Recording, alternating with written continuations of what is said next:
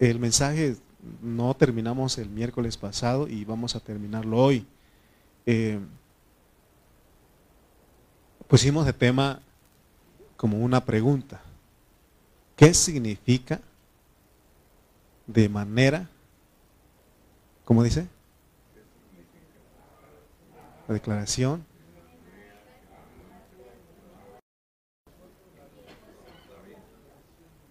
Ok, denle premio a esos cuatro que leyeron.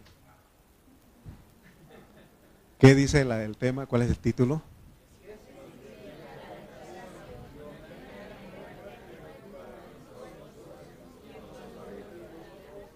Amén. No entendí nada, pero es amén. Es que se escucha a veces como el tianguis, con el mercado, cada dice, bueno, vamos a repetirlo pues, todos juntos. ¿Qué significa la declaración de manera que la muerte actúa? No, no efectúa, actúa. Se equivocó ahí. Bueno, otra vez. ¿Qué significa la declaración de manera que la muerte actúa en nosotros y en vosotros la vida? Así, actúa. ¿Ok? Entonces, yo quiero que ustedes vean que esto es bien importante porque habla de la muerte aquí. Y el miércoles le decía que hay gente que adora a la Santa Muerte, a esa muerte. No estamos hablando de eso. Eh, y también les, les hice una pregunta, otra pregunta. Les, ¿Se acuerdan que les dije qué clase de vida creen ustedes que tenían los apóstoles, los primeros cristianos? Sobre todo los apóstoles. ¿Qué clase de vida llevaban ellos al principio de la iglesia? Porque de acuerdo al testimonio del apóstol San Pablo, dice él que ahí en, en 1 Corintios donde leímos, que en un momento hasta ellos perdieron la esperanza, la esperanza de vivir. ¿Alguna vez usted ha sentido eso? Y dice, creo que hoy, hoy, este, me voy. Hoy, hoy este, creo que se acabó todo. ¿Alguna vez has sentido? Los jóvenes no. ¿O sí? Algunos jóvenes también. nadie me quiere. Se acabó el mundo. Se acabó. Ahí te voy, San Pedro. ¿No? Y Pablo dice que así pasaba con ellos. Eh, llegó una situación de que perdieron la esperanza de vivir. Vamos a leer Filipenses 4, 12.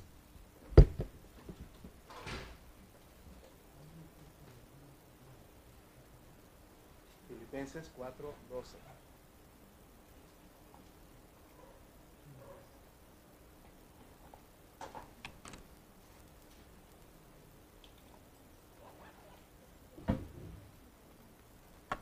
Amén. ¿Lo tenemos? Dice Filipenses 4:12. Sé vivir humildemente, diga conmigo y sé tener abundancia. En todo y por todo estoy enseñado. Así para estar saciado como para tener hambre. Así para tener abundancia como para padecer necesidad.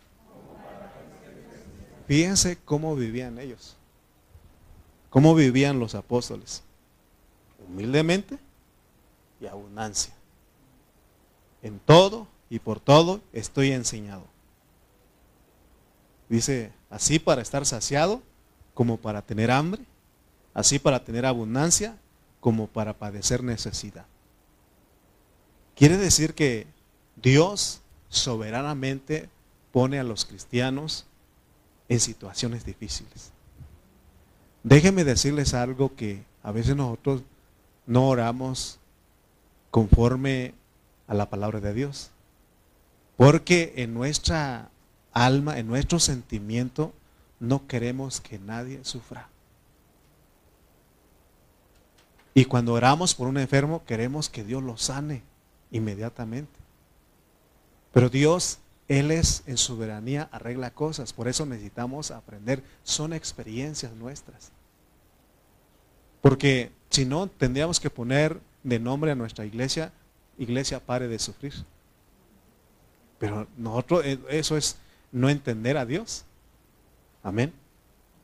El, Señor Jesucristo mismo, cuando Él vino a esta tierra, ¿ustedes creen que alguna vez pasó hambre? ¿Pasó necesidad? Tenía que pasar por esa, por esa situación. Imagínense el que podía convertir las piedras en pan, el que podía multiplicar los, los, peces, el, el pan, pasó hambre, pasó por necesidades, pasó frío, pasó calor. Yo creo que hasta él se enfermaba. Entonces, dice el apóstol Pablo aquí que ellos llegaron a vivir una situación difícil, porque lo que queremos en esta mañana es saber qué significa de manera que la muerte actúa en nosotros y en vosotros la vida. ¿Qué significa eso? Todos los ministros o servidores del nuevo pacto debemos estar seguros que estamos transmitiendo vida. Pero debemos de saber cómo se transmite vida. Porque puede ser que seamos predicadores, seamos ministros del nuevo pacto y no estamos transmitiendo nada de vida porque la vida se transmite cuando uno sufre. Si usted sufre, está transmitiendo vida. ¿Por qué? ¿Qué ¿Cuál es la vida que sale? Por ejemplo, si le hacen algo a usted, usted perdona, eso es vida. Usted tiene paciencia. Usted no guarda rencor. No hay envidia, sino que todo lo soporta, todo lo cree, todo lo sufre todo lo espera. Y ahí sale la vida, pues. Por eso dice, no os venguéis vosotros mismos, no paguéis mal por mal, sino vence el mal con un bien.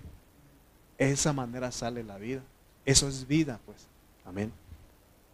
Imagínate que alguien, si tú le hiciste a alguien, si usted le hizo a alguien algo a alguien, lo ofendió, y usted le dice, ¿me perdonas? Y esa persona le dice, sí, te perdono, no te preocupes, oh, es la vida. Pero si te dicen, no, no te perdono, tú no tienes perdón de Dios. O que te digan, que te perdone Dios, pero yo no. Imagínese, hermano, ¿hay vida ahí? No.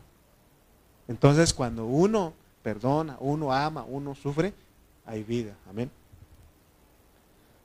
Ahora, el apóstol San Pedro en determinado momento parecía que él fuese el fundador del ministerio de Pare de Sufrir. Ustedes han visto esa iglesia, Iglesia Universal de Jesucristo, Pare de Sufrir. Y, el apóstol, a veces actuamos nosotros como el apóstol San Pedro, porque pareciera, pareciera que él fuera el fundador del ministerio Pare de Sufrir, porque en Mateo 16, 21 al 23, vamos a leer estos versículos, y vamos a ver lo que, lo que Él dijo. Y por eso les digo que a veces nosotros eh, oramos de esa manera, entonces nuestra oración no es certera. Necesitamos aprender a orar. Miren lo que dice Mateo 16, 21 al 23. Dice, desde entonces comenzó Jesús a declarar a sus discípulos. Fíjense lo que estaba declarando Jesús. Desde entonces comenzó Jesús a declarar a sus discípulos que le era necesario ir a Jerusalén. Y dice, y padecer poco. Mucho. ¿Qué es mucho? Mucho. Mucho, ¿sí o no? No dice poco. Y padecer mucho de los ancianos, de los principales sacerdotes y de los escribas Imagínense por quiénes iba él a padecer. Están los ancianos, gente con autoridad de Dios ahí, sacerdotes, representantes de Dios, los escribas, los que escribían todo eso. Y luego dice, no solamente padecer, y ser qué? Muerto. Imagínense lo que él estaba diciendo. Y resucitar al tercer día. Entonces Pedro, tomándolo aparte, comenzó a recomendarle diciendo, Señor, ten compasión de ti. en ninguna manera esto te acontezca. Pero él volviéndose dijo a Pedro, quítate de delante de mí, Satanás. Me eres tropiezo porque no pones la mira en las cosas de Dios, sino en la de los hombres. Hermanos, eso es nuestra alma. Y si no tenemos cuidado, Satanás se aprovecha de nuestra alma. ¿Alguna vez usted ha querido de resolver los problemas de todo el mundo? ¿Resolver problemas de los pobres? ¿Resolver problemas de los que tienen problemas de matrimonio? Yo he sido uno de esos. No, no, a veces no quiero que los hermanos sufran, así como usted con sus hijos. Usted quiere, usted este, no permite que sus hijos sufran o no desea que ellos sufran y no los quiere, sí o no. Pero usted como hijo pasó por muchas situaciones. ¿sí? Entonces, el apóstol San Pedro, él como que fuera el fundador de la, del ministerio Pare de Sufrir. Pero ¿qué le dijo el Señor? Quítate delante de mí, Satanás. Porque el Señor venía a hacer la voluntad, Él venía a cumplir un programa. Y era necesario padecer mucho. Y les decía el miércoles que a veces nosotros hacemos inventario. Hermano, me lo hizo el año pasado. Me lo hizo hace dos años. Me acuerdo hace 20 años que usted me ofendió. Me dijo estas cosas. ¿Qué se trae usted conmigo? Y ahora lo vuelve a hacer otra vez. Y el apóstol Pedro mismo dijo, Señor, ¿acaso solamente siete veces puedo perdonar a mi hermano? ¿Y qué le dijo el Señor? ¿No te he dicho siete veces, siete veces, sino 490 veces? No, 490 veces. Entonces, ¿por qué haces inventario? Nosotros, eh, los mexicanos, hacemos tres. Bueno, damos tres oportunidades. A la tercera, y algunos dicen media, cuarta, y ahí te va. Eh, sobre todo los, los papás, ¿no? Te voy a dar tres. Una, dos, tres, media, cuarta. Y ahí, si no entiendes, ahí te va. Pero Dios dice mucho. ¿Padecer qué? Mucho. Amén.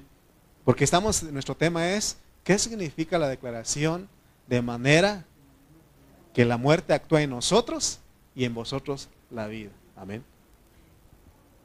Quiere decir que solamente cuando nosotros sufrimos por el Evangelio, porque no está hablando del sufrimiento común, o del sufrimiento universal, eh, de enfermedades, de pobrezas.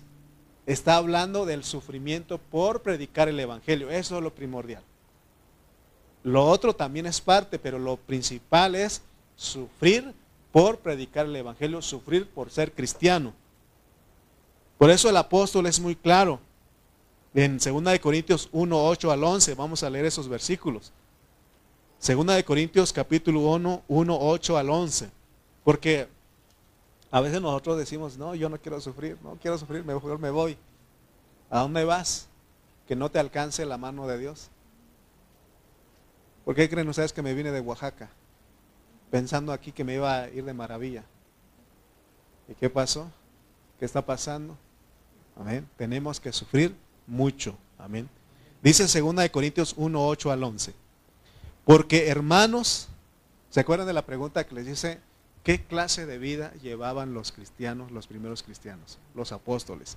Dice Pablo aquí, porque hermanos, no queremos que ignoréis acerca de nuestra tribulación que nos sobrevino en Asia, pues fuimos abrumados sobremanera más allá de nuestras fuerzas, de tal modo que aún perdimos la esperanza de conservar la vida.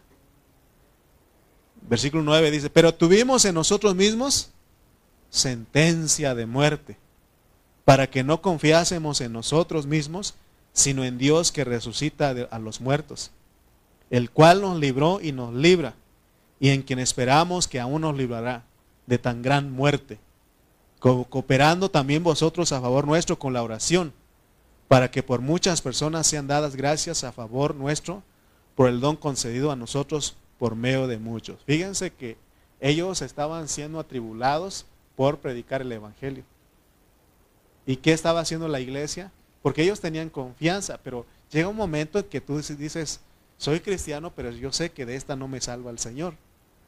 Sí el Señor puede salvar, pero si Él determinó que ya se acabó, pues ahí se acabó. Si Él ya determinó que va a ser atribulado por alguien por ser cristiano, por predicar la palabra, va a pasar.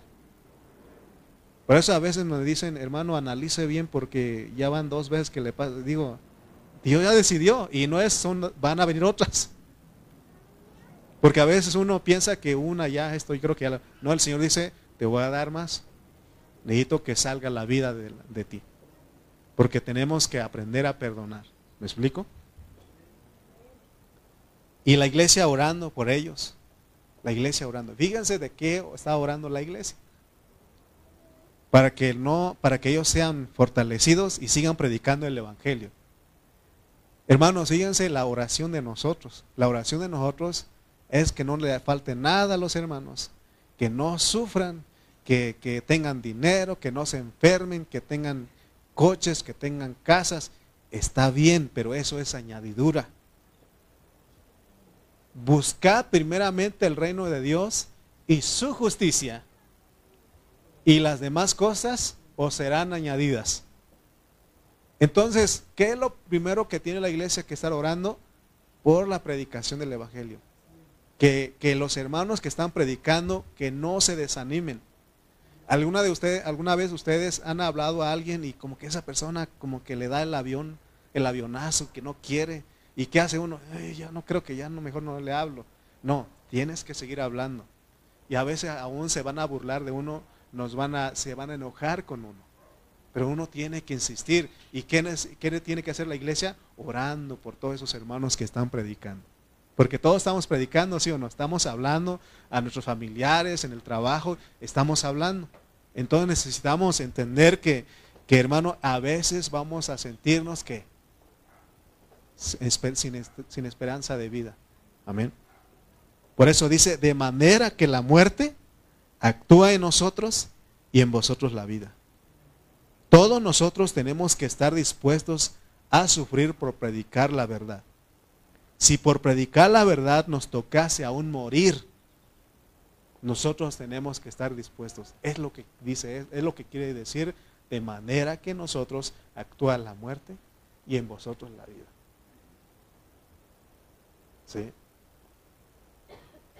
¿Usted cree que es el único que sufre mucho? ¿Pero por qué está sufriendo usted? ¿Por predicar el Evangelio? bienaventurado.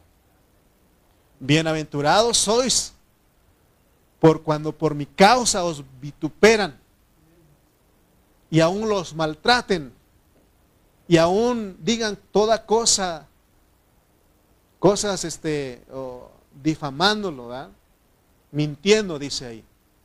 Porque, hermano, no creas que las personas cuando van a hablar mal de uno por predicar el Evangelio, van a decir la verdad de lo que tú haces, van a mentir, van a añadir cosas.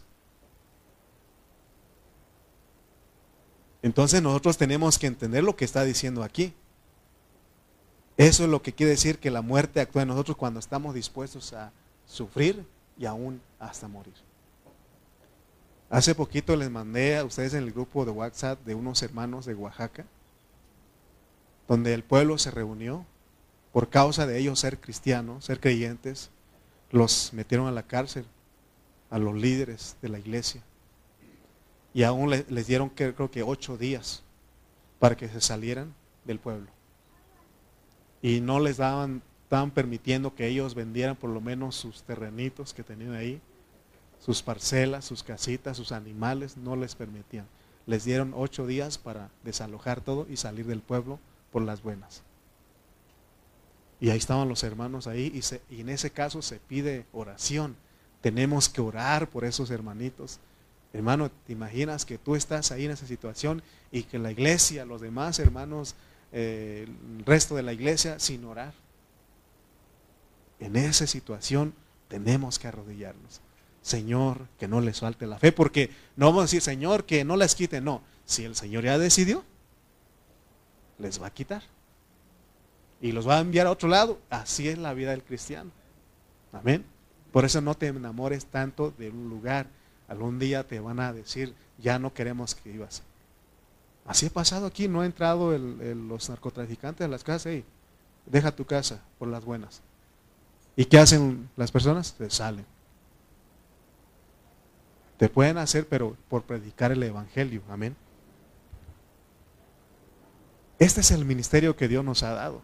Por eso em, ya estamos en 2 de Corintios 4 y regresemos a, vamos a leer 2 de Corintios 4, 1, porque el versículo que estamos considerando es el versículo 12, pero tenemos que considerar los demás. Dice 2 de Corintios 4, 1, por lo cual, teniendo nosotros este ministerio, ¿cuál ministerio? El ministerio de escribir cartas en los corazones. Y también vimos que este ministerio tiene que estar libre de velos, toda cosa que nos estorba a no, para no ver eh, eh, lo que Dios quiere que veamos. Que seamos personas convertidas totalmente al Señor, dejando que el Espíritu Santo nos transforme, porque la meta de Dios es que lleguemos a ser, a tener la misma imagen de Cristo. Dice el versículo 2.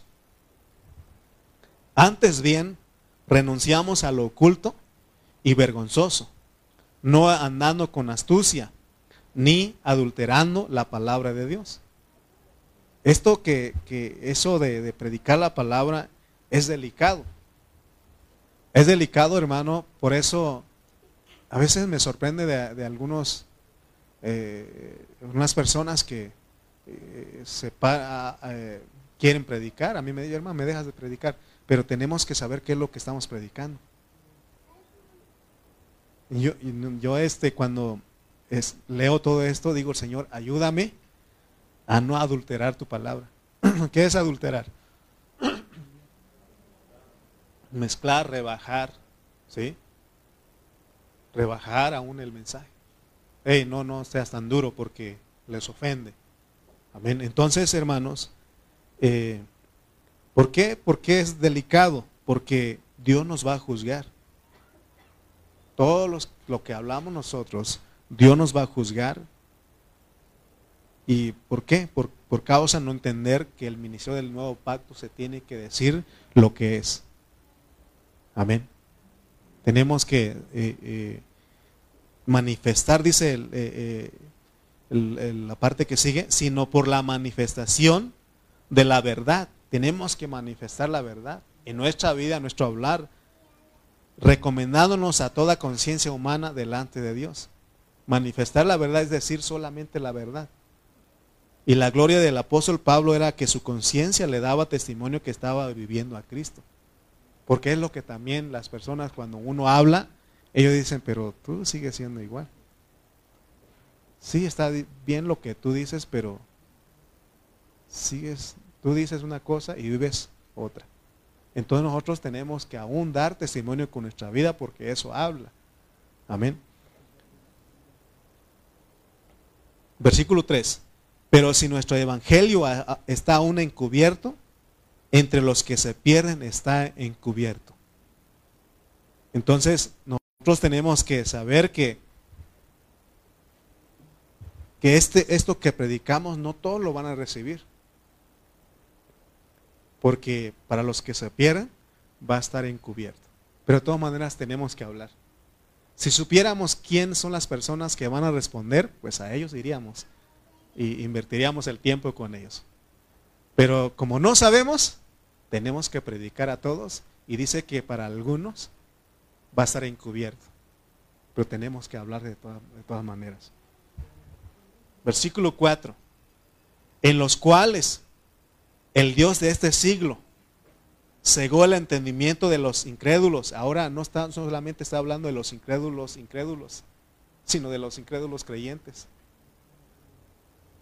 Porque les decía el miércoles que, hermanos, nosotros tenemos ahora que ocuparnos en que Dios nos transforme. Ya fuimos salvos. Mire, usted es cristiano, usted creyó en Cristo, le cree a Él, usted es cristiano, usted es hijo de Dios, ya no se pierde, ya no va al lago de fuego. Pero no es quedarnos ahí, sino hay que anhelar ahora el crecer en vida, en que haya una transformación en nosotros. Porque si esa transformación hay en nosotros, ocurre en nosotros, entonces nuestro, nuestro mensaje es poderoso. Es poderoso nuestro hablar, porque no solamente habla, sino que hay algo en ti. Y van a decir, ah, sí es cierto lo que estás hablando porque has cambiado. Eres diferente ahora. Pero si yo hablo, sigo hablando y sigo practicando las mismas cosas, entonces van a decir, hey, tú dices que eres cristiano, pero con tus hechos traicionas lo que tú hablas. O con tus hechos mientes. Porque no se ve nada en ti. ¿Se dan cuenta? Por eso todos los cristianos tenemos que entender que el ministerio del nuevo pacto es de que nos dejemos que Cristo escriba nuestros corazones. No es de que, quiero crecer, quiero crecer. No, solamente déjate que el Señor escriba en tu corazón. Que seas alimentado. Y es lo que venimos a hacer en nuestras reuniones. Amén, amén mía. Entonces necesitamos, hermanos, entender eso. Y se dan cuenta que muchos cristianos no entienden eso. Ellos creen que son cristianos y aún han tomado como vida una religión. Son religiosos, son fariseos porque vienen a la reunión solamente a señalar, a criticar, a murmurar. Hermano, no venimos a eso. No venimos a eso. Venimos nosotros a tener comunión con los hermanos. Venimos nosotros a que, a que se escriba nuestro corazón, a que seamos alimentados. Amén.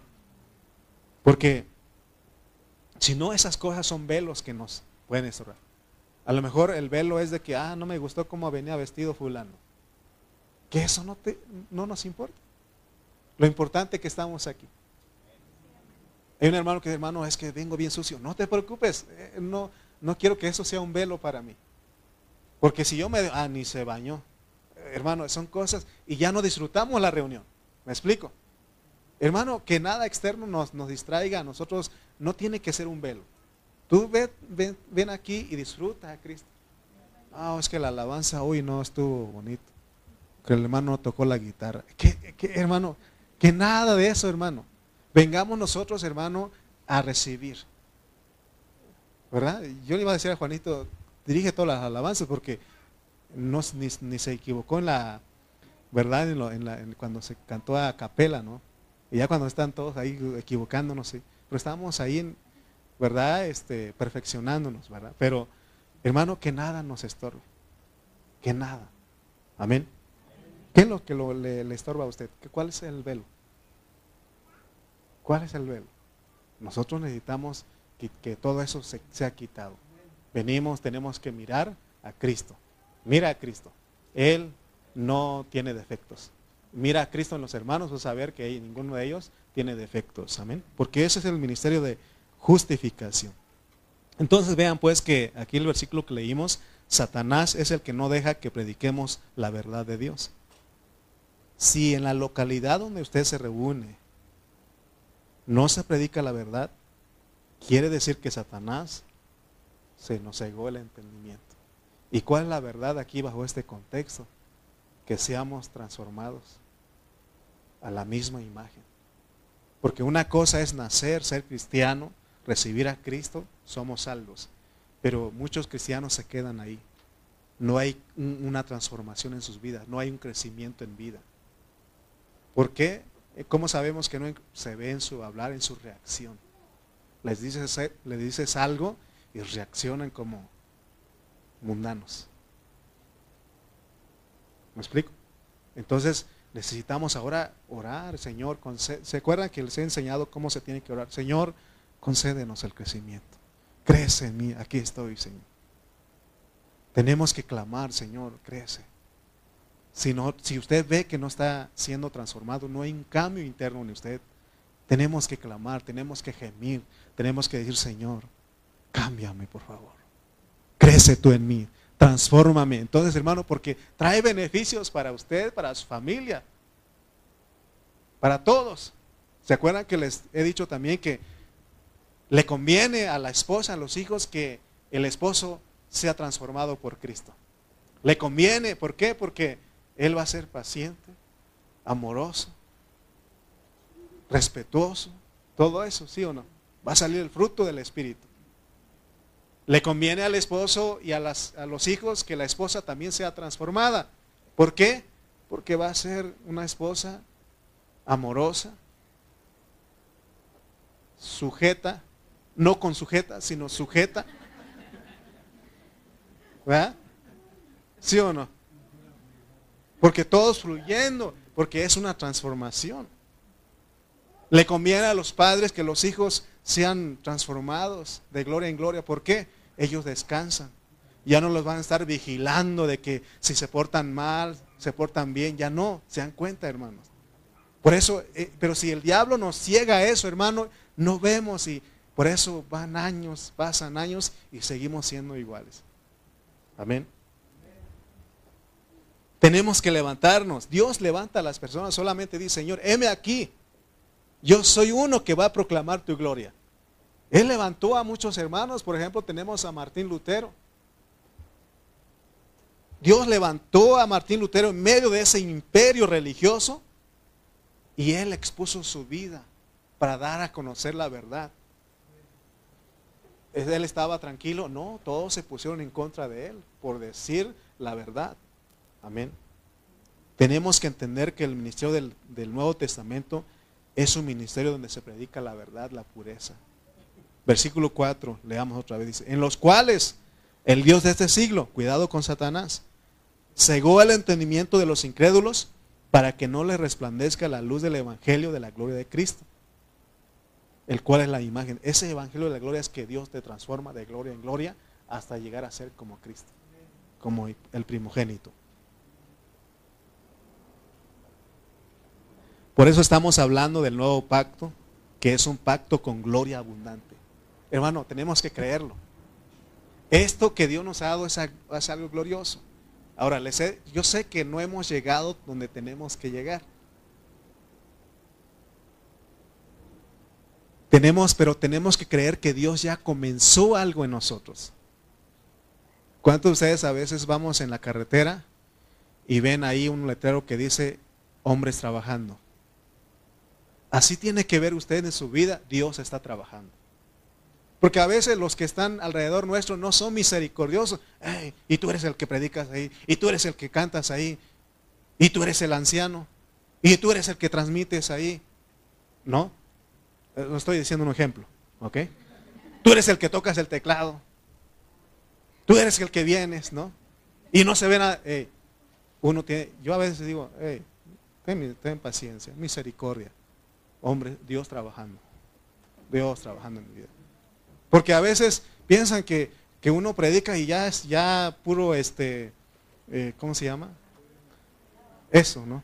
Que se nos ve alas y todo eso, que nada de falla. Y cuando fallas, ahí está, usted no es misericordioso. Y digo, espérate, porque si yo, tú me dices, yo también te voy a sacar tus cositas y ya no vas a... ¿Y qué? ¿Cuál es el...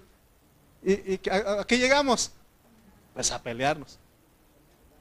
Sí, Sí, porque él se ríe, porque, porque a veces me dice, hermano, es que usted ni misericordioso, y usted, y le digo, espérate, ¿quieres que te saque tus trapitos? Pues yo te conozco también. Pero también estoy actuando como Satanás, porque él saca las cosas. El ministerio de justificación no ve defectos. Pero para eso necesitamos que Dios crezca, nosotros seamos transformados. Por eso tenemos que ocuparnos en ese ministerio, hermanos. Segunda de Corintios 4:12, ese versículo no hemos salido de ahí porque dice, de manera que la muerte actúa en nosotros y en vosotros la vida. Leamos el contexto de otro contexto, Colosenses 1:24. Mire, hermano, esto es, esto es algo, para la gente algo tonto. Esto es locura. Fíjense. Colosenses 1.24. Fíjense el hablar del apóstol San, San Pablo. Y, si escucha a la gente que cuando hablamos esto, pues están tontos. ¿Qué no le dicen a usted? No se deje, no sea tonto. ¿Ha escuchado eso? No sea tonto, no te dejes. Fíjense lo que dice Pablo. Colosenses 1.24. Ahora me gozo en lo que padezco por vosotros. Y cumplo en mi carne lo que falta de las aflicciones de Cristo por su cuerpo, que es la iglesia. El Señor ya cumplió, ya Él sufrió, pero falta en su iglesia. Nos dejó algo a nosotros. ¿Qué, qué hicieron con Él? Lo, lo, rechazaron, no lo recibieron, lo menospreciaron, eh, eh, le pusieron una corona de espinas, le pusieron a cargar una cruz y finalmente lo mataron ahí en una cruz, sobre una cruz. Y uno dice, pobrecito el Señor, pobrecito tú porque te falta. Ahora te toca otra parte que Él no cumplió, Él tiene que terminarlo en su iglesia. Por eso esta iglesia no se llama pare de sufrir. Esta iglesia se llama, ¿cómo le pondríamos? Sufre lo que falta. Sufre lo que falta. Porque dice ahí, ¿no? Y cumplo en mi carne lo que falta de las aflicciones de Cristo. Fíjense, hermano, que si usted entiende esto, esto es glorioso. Pero solamente Dios lo puede hacer. Porque solamente un loco diría en el hospital, mira, bien aquí contento porque me dicen que tengo cáncer. Imagínate, hermano. Solamente un loco diría eso, ¿no? Pero ese loco Dios quiere que seas tú y yo. Ah, estoy, fíjate, tengo problemas, ah, estoy contento porque fíjate que tengo problemas en la casa. Mis hijos no me quieren, ¿tú crees? Y ando bien contento. ¿Quién va a decir eso? Solamente un loco, pero un loco que vive a Cristo. No, al que, ah, no me quieren. Eh, por ejemplo, los hijos ponemos, eh, cuando los papás no procuran a los hijos y ponen uno en el Facebook ahí, eh, padres ingratos que no visitan a sus hijos. o al revés, ¿no? Hermano, imagínate que, un día te dijeras, y porque yo he padecido por eso, pero es mi alma. Yo he reclamado que mis familiares no me visitan, espero que no estén viendo ahí. Sí, ni mis hermanos, mi mamá le he dicho, visíteme allá, los hermanos quieren conocerlo, vaya, mis gallinas, mis pollos, mi perro, mi casa.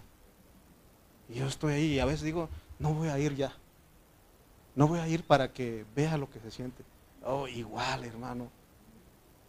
¿Te imaginas? Entonces lo que dice, ah, mi mamá no quiere venir, pero ah, bien contento que estoy. Yo voy a ir a, voy a, ir a verla. esa es la transformación, ¿sí o no? Pero uno dice, eh, no me viene a visitar, yo tampoco. Eso, hermano, no estamos sufriendo. No estamos, porque yo estoy aquí no por mi gusto, sino que Dios me envió a predicar la palabra. Amén. Mire, muchos hermanos se acomodan en su vida natural y no están dispuestos a sufrir. Y por eso no les brilla la luz del Evangelio. Pero tenemos algo dentro de nosotros hay algo en nosotros, dice Pablo, que en el versículo 7, vamos a ir, 2 Corintios 4, 7. Fíjense lo que hay en usted. Por e, esto, hermano, que estoy hablando, no crean que es por mí ni es por usted, es por lo que tenemos nosotros. ¿Qué tenemos dentro de nosotros? 2 Corintios 4, 7. Pero tenemos este tesoro. ¿Cuál es el tesoro? El Dios triuno, ¿se acuerdan que dijimos eso? El Padre, el Hijo y el Espíritu están ahí. El Padre, Él te ama, Él está ahí. El Espíritu te consuela. El Hijo, ahí está, ¿no? Este, amándonos a nosotros, llevándonos.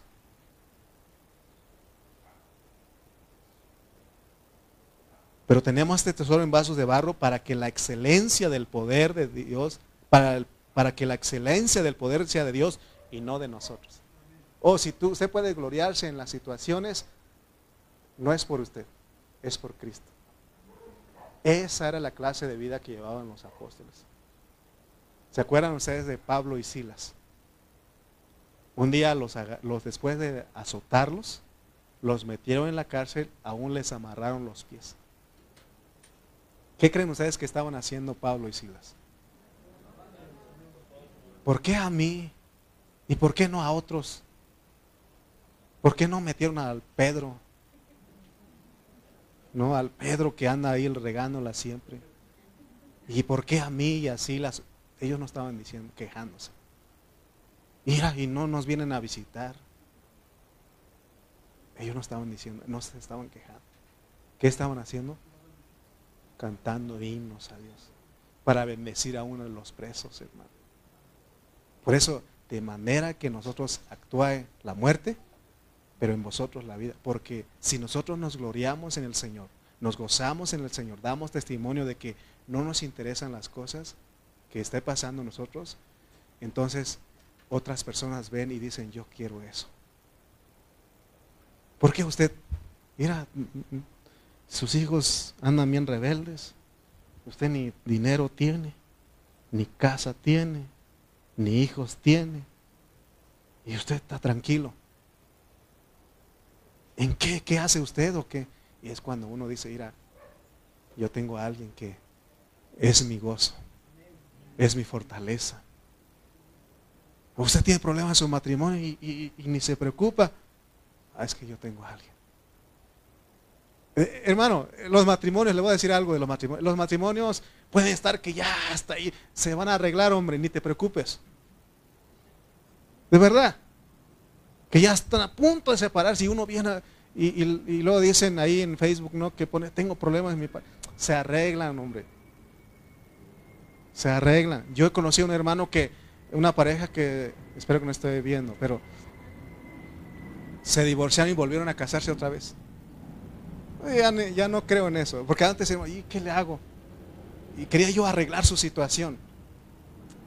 Hermanos, hay algo que tenemos dentro de nosotros, un tesoro. Esos, esos hijos que son desobedientes, rebeldes, que no quieren nada con Dios, un día van a regresar. Van a regresar. Regresan. Regresan y son los que están cantando, adorando al Señor, sirviendo al Señor, ¿sí o no?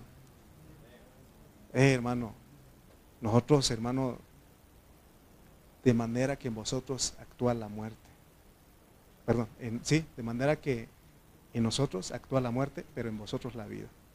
Amén.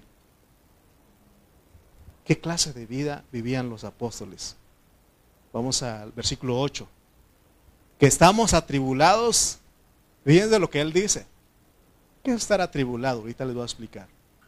Dice 2 de Corintios 4, 8, que estamos atribulados en qué? ¿Qué es todo, Chuchito? Todo que estamos atribulados en todo, mas no. ¿Quién puede hacer eso? Solo Dios en ti. Pero eso se necesita un crecimiento, una madurez. No crea usted que eso de la noche a la mañana. Por eso necesitamos clamarle. Porque Pablo y Silas ellos podían cantar de que los azotaron y los metieron en la cárcel? Porque en ellos hubo un crecimiento. ¿Y dónde está el crecimiento? En la iglesia. Por eso no se separe de la iglesia busquemos la comunión. Amén. En apuros, mas no desesperados. Quiere decir que si en nuestro trabajo, en la escuela, en nuestra calle, en donde quiera que nosotros andemos, si no aprovechamos esa oportunidad para hablar de Cristo y no demostramos que somos cristianos, no podemos decir que estamos siendo atribulados. Porque eso de ser atribulado no es de que no te quieran tus hijos, no te quieran tus padres, no te quieran tus vecinos, por nada más, o porque les caes mal, o porque les hiciste, les hiciste algo. Aquí es estar atribulado por predicar el Evangelio. El hermanito que siempre está hablando de Cristo, ese hermano está atribulado. Porque los demás lo empiezan a marginar, ya no quieren hablar con él, aún se burlan de él. Hermano, usted, donde quiera que ande, se identifica como cristiano.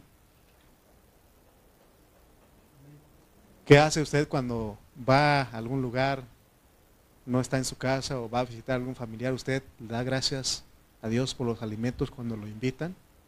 Ah, usted se identifica como cristiano que no rápido cuando uno va a un restaurante y, o un lugar ahí, ¿no? Y, en una mesa uno observa y ellos cuando les llevan la comida y empiezan a orar, dicen, ah, son cristianos, son hermanos. Se identifican. Amén. ¿Qué hace usted cuando está con sus familiares? ¿Qué hace usted? Vienen las fiestas de fin de año. Muchos cristianos tienen esa costumbre de reunirse con los familiares el fin de año, la Navidad, ¿sí o no? ¿Qué se habla de ahí? ¿Qué, qué, se habla ahí? ¿Quién creen ustedes que se habla ahí en esa reunión? Bueno, ¿qué cree usted que, qué más, qué habla usted ahí con sus familiares? ¿Qué hablan ustedes? Acuérdense el año pasado. ¿Se acuerdan que no hubo reuniones eh, los dos últimos domingos? Porque le dimos la oportunidad de que usted fuera con sus familiares, que disfrutara. Pero les dije, hablemos de Cristo. ¿Pero qué? ¿Usted se habló de Cristo? En la Navidad, cuando se juntó con sus familiares, se habló del, del niño que nació. Porque nosotros no celebramos fechas, celebramos hechos. Sabemos que Él no nació el 24, 25. Pero nosotros celebramos, celebramos hechos. ¿Sí? De que Él nació. ¿Usted habla eso? El fin de año usted dijo, Señor, con sus familiares vamos a orar un ratito. Y si ellos no saben, ¿sabes qué? Saben que yo quiero orar por ustedes. Y traigo una palabra de Dios para ustedes. ¿Hacemos eso? ¿O nos hacemos uno con ellos y a comer, a comer, a cenar, a cenar, platicando igual que ellos y se fue el año nuevo y viene el año nuevo, ¿qué hacemos nosotros? Tenemos que aprovechar. ¿Quieres ser atribulado? Hazlo. Porque entonces serás bienaventurado. Amén. O usted canta, yo no olvido al año viejo, porque me ha dejado cosas buenas. Porque a veces eso pone nuestros familiares, ¿sí o no? No, eso no son cristianos y pone esas canciones y ahí está uno ahí. Yo no olvido. Porque la música te lleva a eso, ¿sí o no? ¿Qué hacemos, Chuchito, cuando vamos con nuestros familiares a Huamantla? ¿Qué hacemos? ¿Hablamos de Cristo? Tenemos que hablar. ¿Quieres ser atribulado? Que ya no te inviten, Chuchito, háblales.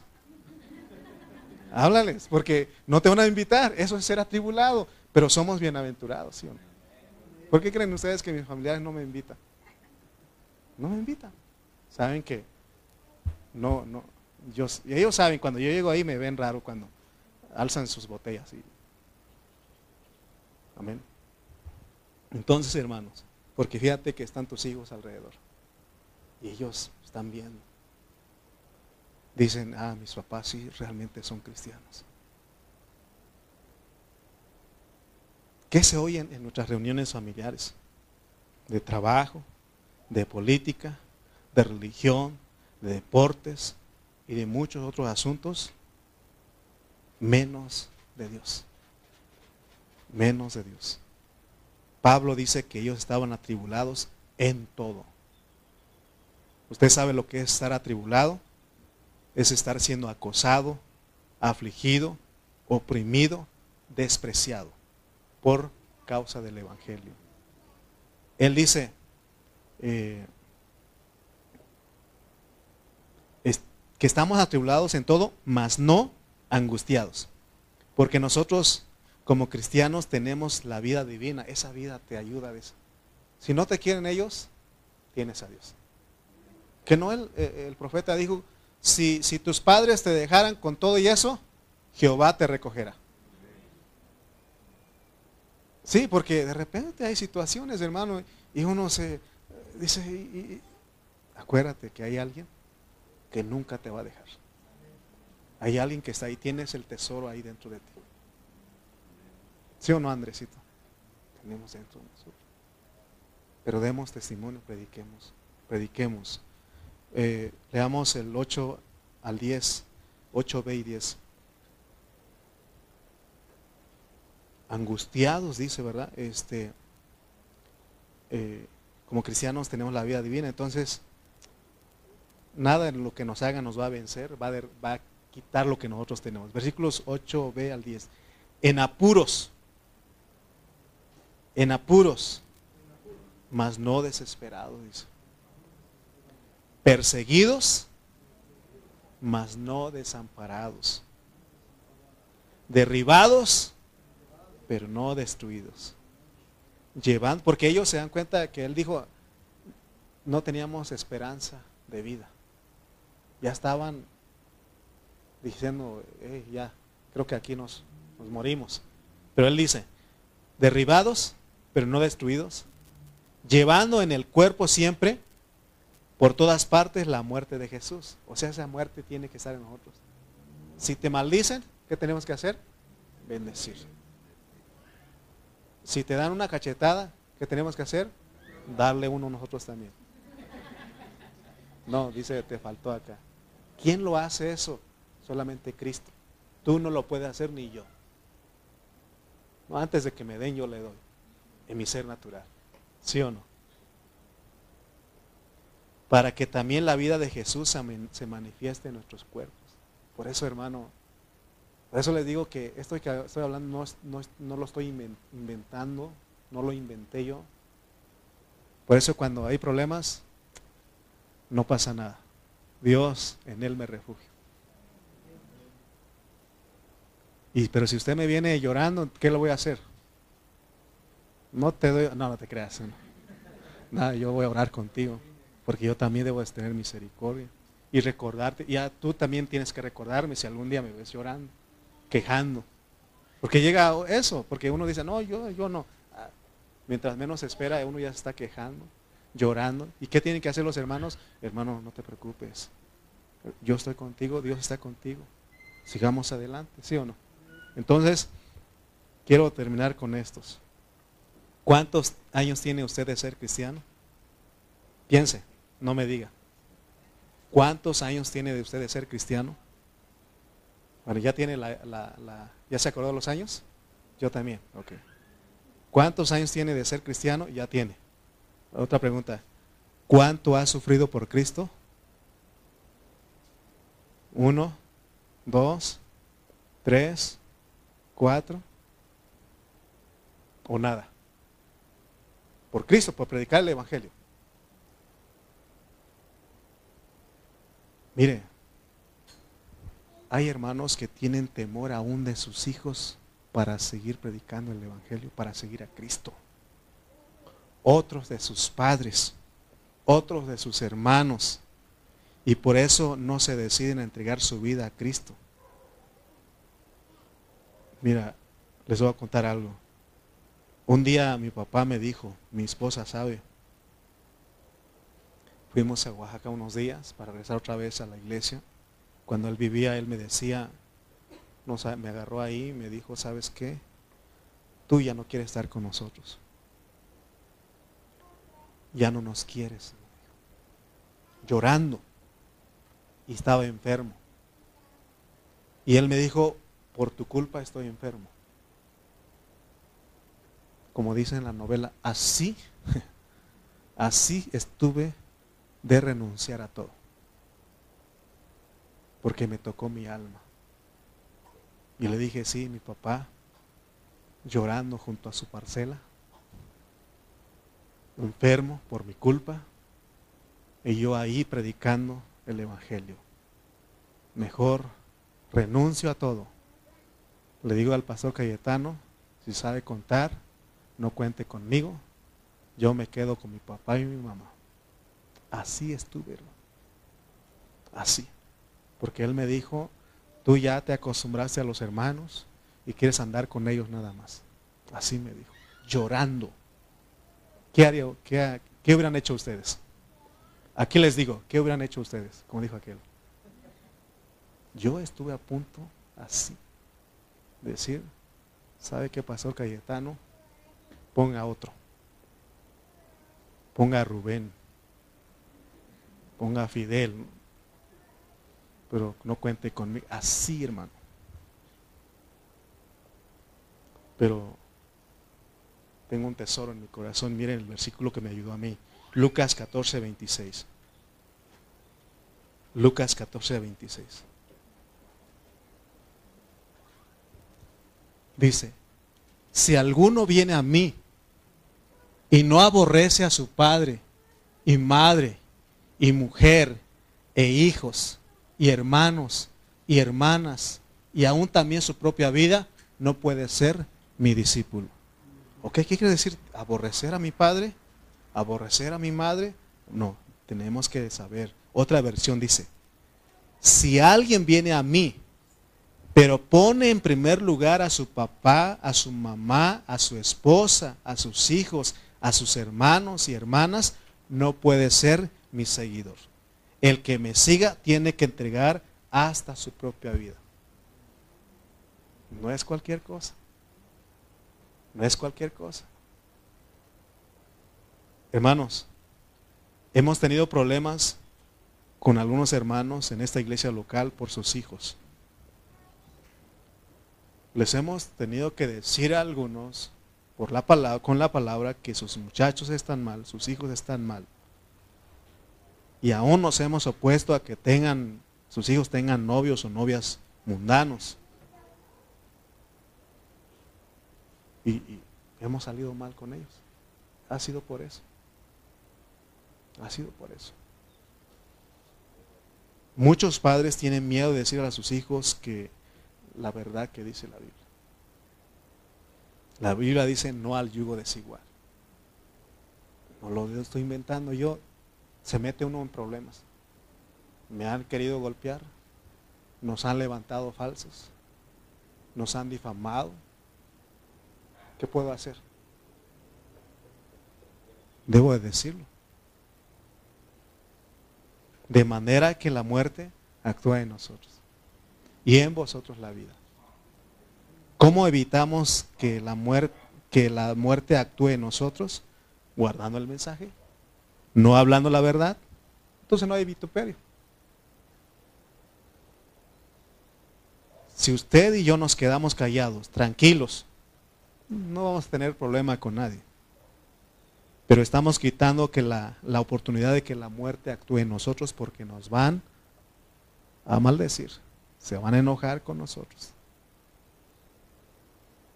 No creas que cuando las familias se van de la iglesia hablan bien de uno. Estoy hablando cuando uno habla la verdad. Siempre se van hablando mal del pastor. De que es esto, bueno para nada, ta, ta, ta. No hay otra manera de que la vida salga en nosotros, es cuando actúa la muerte. Jesús, nuestro Señor, dice que Él fue a la cruz con gozo. ¿Por qué? Porque con su muerte nos iba a redimir a nosotros, nos iba a perdonar, nos iba a limpiar, nos iba a justificar, nos iba a reconciliar. Por eso está usted aquí, porque en Él actuó la muerte. Y en nosotros ahora nos, toca. Te van a menospreciar, te van a perseguir tus propios familiares por hablar la verdad. Pero no te canses de hablar la verdad. No nos cansemos. Amén. Sí, porque a veces cuando yo tengo que hablar la verdad aquí y estoy hablando la verdad, se oponen a mí. Nos critican, nos dicen que esto y esto y esto. Pero yo les he dicho a ustedes, si te vienen a contar cositas malas de mí, diles que yo no fui. Bueno, usted sabe, usted juzgue. Pero a veces se oponen a nosotros por decir la verdad. Eso ha sido la causa de que muchas familias se han alejado de aquí. Nada más. Leo otro, versículo y ya terminamos. Primera de Pedro 4, 14 al 16. Sí, porque nos vamos a Chimalpa hoy. Perdón, hermanos. Pensé que no íbamos y se le estaba siguiendo. Este versículo y ya, termino. Primera de Pedro 4, 14 al 16. Primera de Pedro 4, 14 al 16. Leamos todos, pues. Si sois vituperados por el nombre de Cristo, ¿sois qué? Bienaventurado. ¿Qué es bienaventurado? Feliz, dichoso. Si sois vituperados por el nombre de Cristo, sois bienaventurados. Dice, porque el glorioso Espíritu de Dios reposa sobre vosotros. ¿Quieres que Él repose en ti? Sufre. Sufre por predicar el Evangelio. Amén. Dice, ciertamente de parte de ellos Él es blasfemado, pero por vosotros es glorificado. ¿Sí? Cuando hablamos, Él es glorificado. Así que ninguno de vosotros padezca como homicida o ladrón, o malhechor, o por entremeterse en lo ajeno. Pero si alguno padece como cristiano, porque es que es padecer como cristiano, que les hables la verdad, que les prediques el evangelio, no se avergüence, sino glorifique a Dios por ello. Ahora, decir la verdad no es que vayas y lo ofendas a tus familiares, que les digas, hijos del diablo, arrepiéntanse. Y si están tomando, ahí están tomando orines del diablo. No, no. Es hacerlo con amor. Predicando con tu vida. Háblales, hay forma de cómo predicarles. Hay forma de cómo predicarles. O sea, no, no, no vamos a ofenderles. No, pues eh, le están mochando la oreja, ya no te van a escuchar. Hay forma de cómo llegarles a ellos. Dios te va a guiar a ti. Es más, ellos te van a preguntar, oye, ¿y qué haces con tus hijos? Se, están se ven bien portaditos. Y es cuando uno, ah, una vez me dijeron, eh, ¿qué rollo andas tú? No eres como los demás. Y yo le digo, ah, es que, porque no es por mí, sino es por Él. ¿Sí? Ah, es que yo, es por el Cristo que tengo. ¿Quieres saber? ¿Te interesaría? No te pierdas el próximo mensaje. No, no les digo eso. ¿Quieres saberlo? Yo te explico. ¿Quieres recibir a Cristo?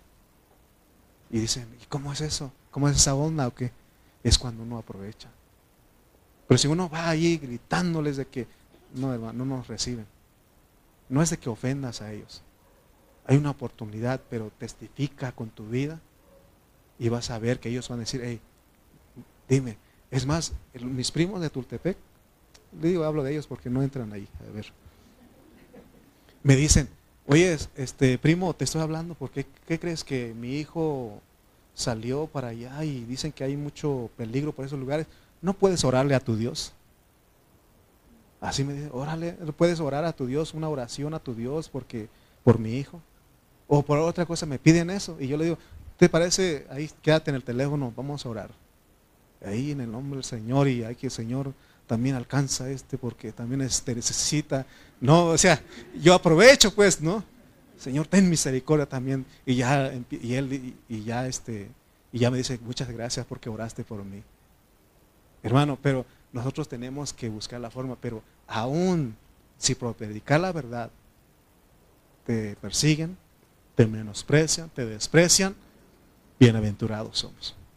Si en tu trabajo tú hablas y te menosprecian, bienaventurado. Ahora, tampoco en el trabajo hay tiempo, todo tiene su tiempo. Porque si no, el patrón te va a decir, hey, si tú sigues predicando el Evangelio, eh, te voy a pagar con bendiciones nada más. O sea, nosotros hay un tiempo, cuando tiempo de comida, o a un tiempo ahí estamos y se puede, aprovechemos. Aprovechemos. ¿Me explico? O sea, se puede, ¿no? O sea, tenemos que ser sabios, pues, ¿cómo? Pero aún nos tiene, si van a perseguirnos, no hay problema. No hay problema. Porque en nosotros actúa la muerte, pero en ellos la vida. Amén. Por eso eso va a tratar tu ego, tu orgullo, todo, tu carne. Pero ahí sale la vida. Imagínate, hermano, que en, el matrimonio, ¿no? En la familia, algunos de los, hay problemas en el matrimonio, en los hijos, pero hay uno que dice, no se preocupen, yo los perdono. Sale la vida. vamos arreglándonos, porque eso es que salga la vida, porque tenemos el ministerio aún de la reconciliación. Vamos arreglándonos, vamos platicando, ¿no? Pero si, si nos enojamos todos y empezamos a decir, ah, tú por tu lado, yo por el mío, y, y haz tu comida, y. no, hermano, ¿dónde está la vida ahí, pues? Puro chamuco ahí. Vamos a orar. Bendito Dios, te damos gracias por esta mañana. Padre, esta palabra es de vida, Señor. Sí, amén. Sí es de vida. Aunque para nuestro ser natural es imposible, pero tú en nosotros lo haces posible. Ayúdanos, Señor, a que la muerte actúe en nosotros, a que entendamos eso, para que en otros salga la vida, Señor. Gracias por tu iglesia. Gracias por mis hermanos en esta hora. Bendícelos, amado Dios, que podamos nosotros vivir tu vida, Señor. Gracias por nuestros jóvenes que aún están con nosotros. Gracias por sus vidas. Son jóvenes fuertes, jóvenes eh, preciosos, Señor. Bendice sus vidas. Gracias por cada uno de los que estamos aquí. Llévanos siempre, siempre de gloria en gloria. En Cristo Jesús. Amén y amén. Amén. Amén, amén. Demos un aplauso al Señor.